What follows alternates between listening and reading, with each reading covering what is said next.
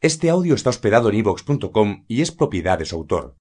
Descarga gratis los mejores audiolibros, monólogos, conferencias, cursos de idiomas y mucho más en ivox.com. Documento manuscrito enviado a Scotland Yard por el capitán del barco Emma Juana. Tengo una naturaleza muy completa y de una imaginación exuberante. Cuando era niño me entusiasmaban las novelas de aventuras y me apasionaba por los relatos marinos en los que un documento muy importante se introducía en una botella cerrada y se la confiaba a las olas del océano. Este procedimiento conserva todavía a mis ojos su romanticismo y por ello lo he adoptado hoy. Existe una probabilidad sobre ciento de que mi confesión escrita sobre estas páginas y puesta dentro de una botella lanzada al mar esclarecerá un día el misterio de los diez cadáveres encontrados en la isla del Negro y que hasta ahora no ha podido ser revelado. ¿Puedo vanagloriarme? Desde mi infancia me he complacido en ver morir o dar yo mismo la muerte. Yo buscaba a las avispas para destruirlas y a toda clase de insectos dañinos en el jardín de mis padres. Sentía cierta alegría sádica por matar. Por otra parte, sorprendente contradicción.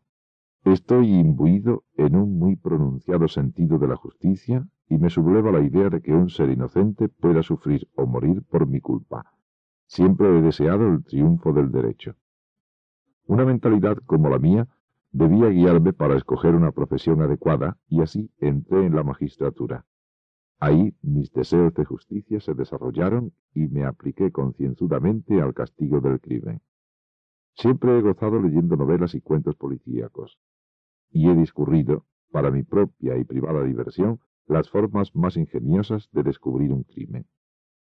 Cuando a su debido tiempo llegué a presidir un tribunal, ese otro secreto instinto mío tuvo campo suficiente para desarrollarse. Para mí significaba un placer exquisito ver al protervo criminal retorcerse en el banquillo de los acusados, sufriendo las torturas del condenado, y contemplar cómo la sentencia se le enrollaba al cuello hasta ahogarle. Sin embargo, me revelaba cuando veía allí a un inocente. En dos ocasiones, por lo menos, di carpetazo a casos en que, según mi criterio, el acusado era palpablemente inocente, haciendo comprender al jurado que no había lugar a dictaminar. Reconozco que, gracias a la habilidad y celo de los policías, la mayor parte de los acusados eran culpables de los crímenes que se les imputaban. Ese fue el caso de Edward Seton. Su actitud y sus maneras impresionaron favorablemente al jurado, pero las pruebas recogidas en el sumario no sólo eran claras, aunque faltas de espectacularidad, sino que mi propio conocimiento de los criminales me dijo, sin temor a dudas, que aquel hombre era culpable del crimen de que se le acusaba el brutal asesinato de una anciana mujer que había puesto en Seton su confianza. Tengo la mala reputación de ser un juez que manda a la gente al patíbulo con alegría. Nada más falso. Constantemente me esforzaba por respetar la verdad con la exposición final que precede a las deliberaciones del jurado. Desde hace algunos años he comprobado en mí un cambio, desear actuar más que juzgar. Quería cometer yo mismo un crimen deseo comparable quizá al esfuerzo de un artista por exteriorizarse. Me era necesario cometer un crimen, pero un crimen sensacional, fantástico. Mi sentimiento innato de la justicia intervino en la elección de la víctima. Un inocente no debía sufrir. Una idea extraordinaria brotó en mi cerebro en una conversación que tuve por casualidad con un médico. Me hacía observar que muchos crímenes escapan a la justicia y quedan impunes. Citaba como ejemplo el caso de una solterona que acababa de morir.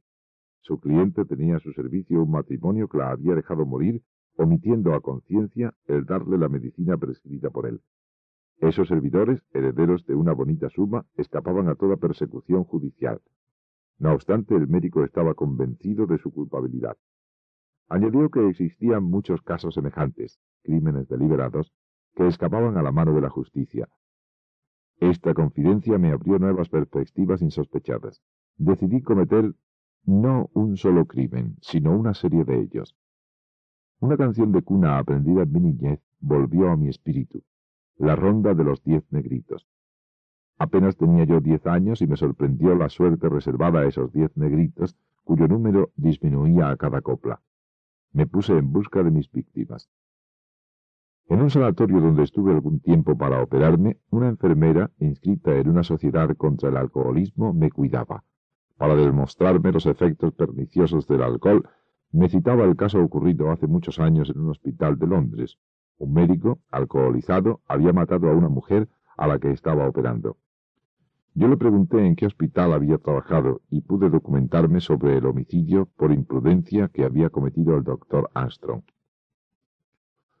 Una conversación entre dos oficiales retirados en mi casino me puso sobre la pista del general MacArthur. Un individuo recientemente venido de las orillas del Amazonas me reveló las aventuras de un cierto Philip Lombard. La historia puritana de Emily Brain y su desgraciada criada me la contó en la isla de Mallorca un compatriota indignado con la solterona por su corazón de piedra. En cuanto al inspector Blor, cayó en mis manos cuando unos colegas discutían sobre el juicio de Landor.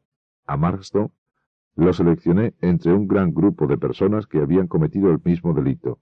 Era un peligro para la sociedad. Por último, descubrí el caso de Vera Kleinthor en una travesía que hice por el Atlántico. A una hora avanzada de la noche me encontraba solo en el salón de fumar con un joven distinguido y de facciones agradables llamado Hugo Hamilton. Parecía estar triste y para ahogar sus penas bebía muchos licores. Hallábase en el momento de las confidencias. Sin grandes esperanzas de hacer descubrimientos sensacionales, empecé mi acostumbrado interrogatorio. La respuesta del joven me sorprendió y me acuerdo textualmente de sus palabras. Tiene usted razón, me dijo. El crimen no es lo que se imagina de ordinario. Para matar a una persona no es necesario administrar arsénico o empujarle desde lo alto de un acantilado. Se inclinó hacia mí y mirándome fijamente continuó. He conocido a una criminal, la he conocido muy bien, pues la quería con locura. Algunas veces pienso en ella. El aspecto dramático del asunto es que ella cometió el crimen más o menos por mí. Las mujeres son a veces diabólicas. Jamás hubiese creído que esa joven tan amable, cariñosa, un ángel de dulzura, fuera capaz de enviar a un niño a bañarse para dejarle a conciencia que se ahogara. ¿Está usted seguro? le repliqué, de que se trata de un crimen. Hugo parecía salirse de la influencia del alcohol y me dijo, absolutamente seguro. Nadie más que yo lo ha pensado. En el mismo instante en que la miré, leí la verdad en sus ojos. La culpable comprendió que habías visto con claridad su alma. No se dio cuenta de que yo adoraba al pequeño. Hugo se calló, pero me fue muy fácil reconstruir toda la tragedia. Me hacía falta una décima víctima. La encontré en un llamado Morris, que entre otras cosas se dedicaba al tráfico de estupefacientes. Sabía que era culpable de haber iniciado en el vicio de las drogas a la hija de un amigo mío. La joven murió a la edad de 21 años. Como consecuencia de una entrevista que tuve con un médico en Harley Street, tomé la resolución de realizar mi idea. Yo había sufrido ya una operación y el especialista decía que una segunda sería inútil. Comprendí que no podía curarme y que al final llegaría la muerte lenta y dolorosa. Decidí vivir intensamente hasta la hora fatal. Me hice propietario de la isla del Negro por intermedio de Morris, sin que se descubriese mi personalidad. Según todos los datos recogidos sobre mis futuras víctimas, les tendí el anzuelo apropiado a cada una de ellas, y conforme a mis previsiones, todos desembarcaron el 8 de agosto en la isla del Negro.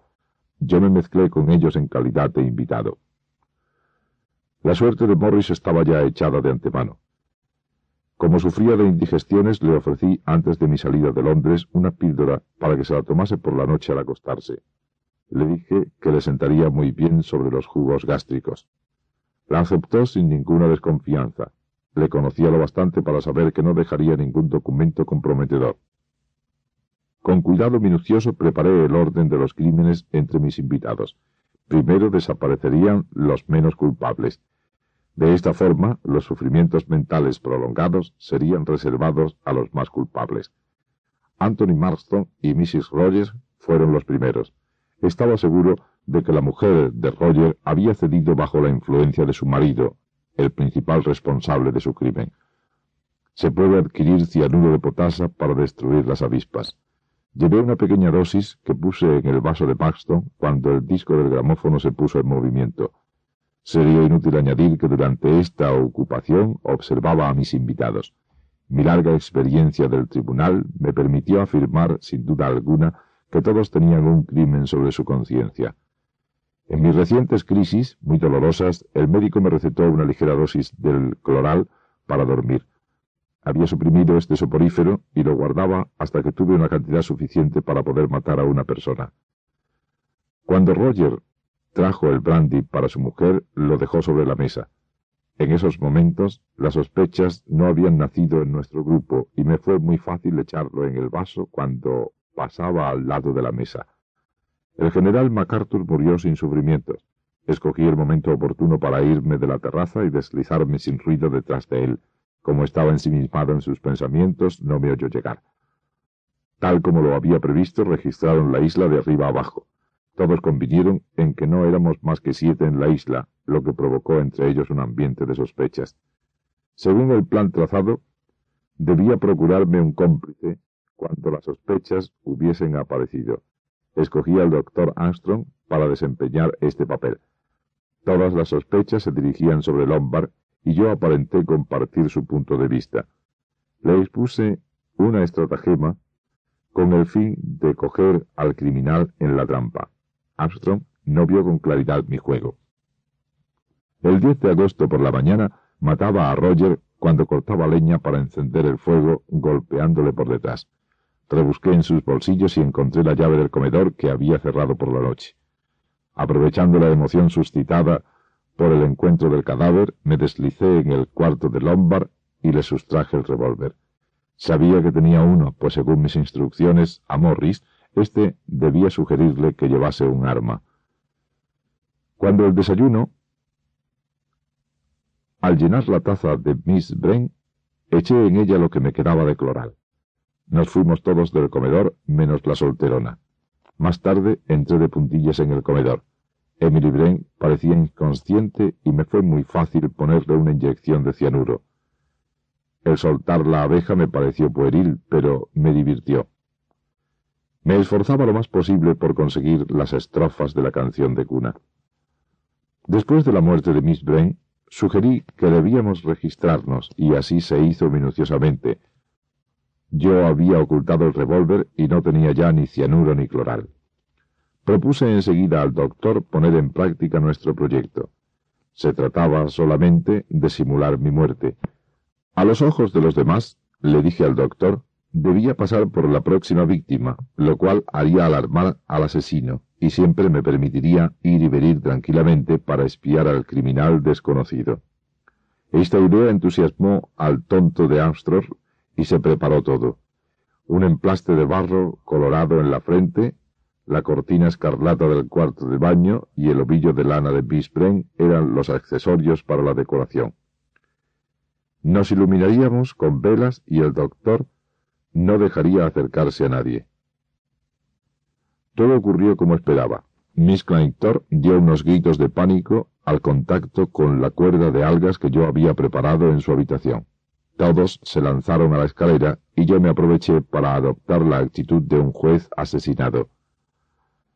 El efecto producido sobrepasó todas mis esperanzas. Armstrong desempeñó soberbiamente su papel. Me llevaron a mi cuarto y me dejaron en la cama, no cuidándose ya más de mi persona. Cada uno tuvo un miedo indecible de sus compañeros. Había dado cita al doctor fuera de la casa a las dos de la madrugada. Le llevé a lo alto de los acantilados que hay detrás de la finca al abrigo de miradas indiscretas, pues las ventanas de las habitaciones daban al lado contrario, y en cambio veríamos si venía alguien por nuestro lado. De repente lancé una exclamación e invité al doctor a que se acercase al borde para ver si efectivamente había una cueva allá abajo.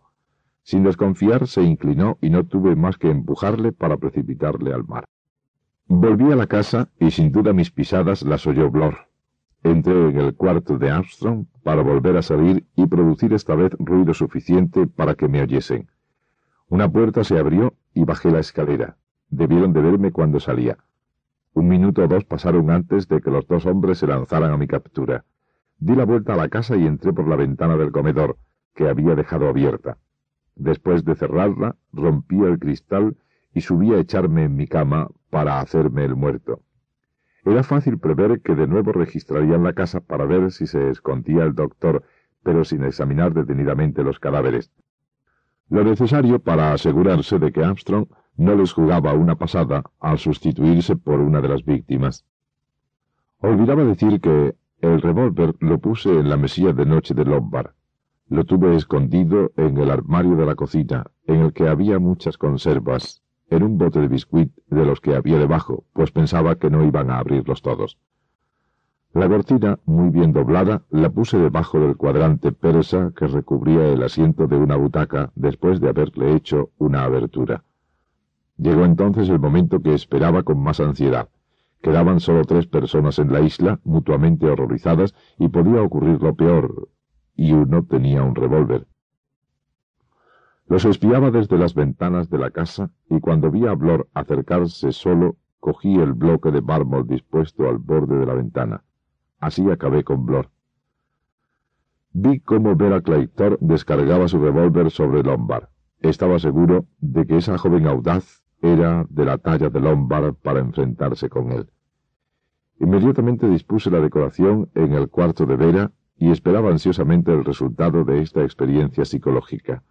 La tensión nerviosa producida por el homicidio que acababa de realizar, la fuerza hipnótica del ambiente y los remordimientos de su falta serían suficientes. No me engañé. Se ahorcó delante de mis ojos, pues estaba escondido en la oscuridad del armario y seguía todos sus movimientos. Y ahora llego al último acto del drama. Salí del escondite, quité la silla y la coloqué junto a la pared. Cogí el revólver que la joven había dejado caer en la escalera teniendo cuidado de no borrar sus huellas digitales. Ha terminado mi misión. Voy a introducir estas páginas en una botella y confiar esta al mar. ¿Por qué? Ambicionaba cometer un crimen misterioso que dejase al autor en el anónimo. Pero todos los artistas tienen ansia de la gloria. También yo siento esa necesidad de dar a conocer a mis semejantes mi astucia y mi ingenio haciendo esta confesión. Conservo la esperanza de que el misterio de la isla del negro continúe insoluble. Puede ser que la policía demuestre más inteligencia de la que le supongo. No tendrá nada de extraordinario que sacasen la consecuencia de que uno de los diez cadáveres no ha sido asesinado. Además, la señal que dejará en mi frente la bala del revólver no es el signo de Caín.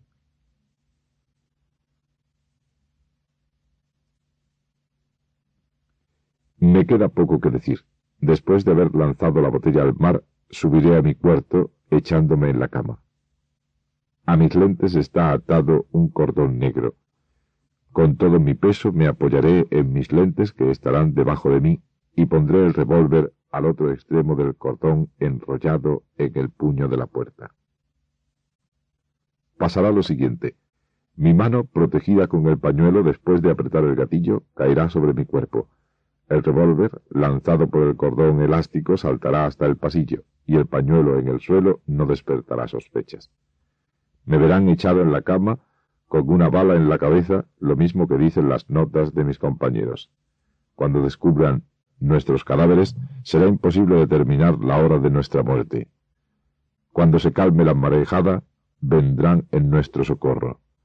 Encontrarán sobre la isla del negro diez cadáveres y un problema indescifrable.